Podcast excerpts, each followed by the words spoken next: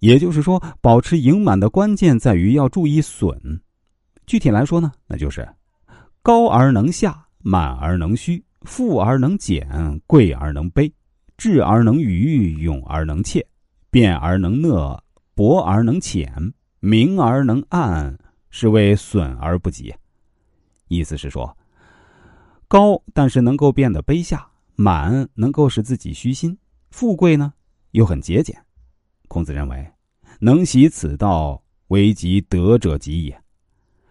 周易讲变化就是这样，要让人变得恰到好处，立于不败之地，走出低谷，恰到好处就是成功；防止走下坡，恰到好处就是保持成功。周易讲变，根据的是时，防止变也好，促进变也好，归根结底都是一个变，但变并不是没有条件的。周易讲变，根据的是时，也就是变通趋时。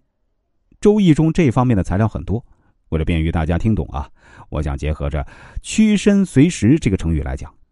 我们说大丈夫能屈能伸，屈伸就是变，但什么情况下屈，什么情况下伸，这是有智慧的。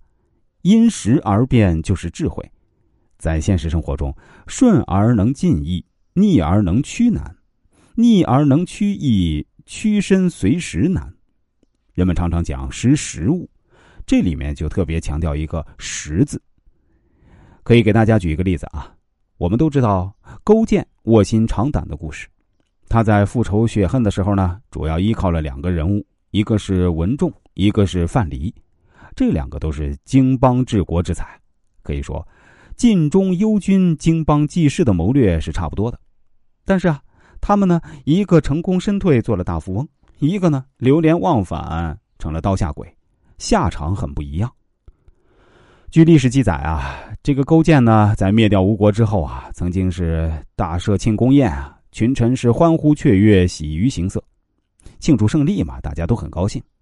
但是啊，这越王勾践却有不悦之色，一般的人都没有察觉到，可范蠡一眼就看透了勾践的心思。他知道勾践这个人呢，不愿意把灭吴之功归于臣下，心肠呢比较狭隘。虽然他曾经卧薪尝胆，但这个时候他已经胜利了，他狭隘的心胸就表现出来了。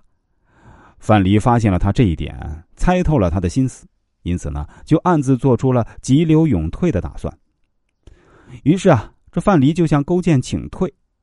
勾践沉思了半晌，煞有介事的对范蠡说：“哎，范蠡，你不能退休，不能退休，我还要分越国的一半给你呢。你跟我一起掌管越国，而且你必须答应我啊！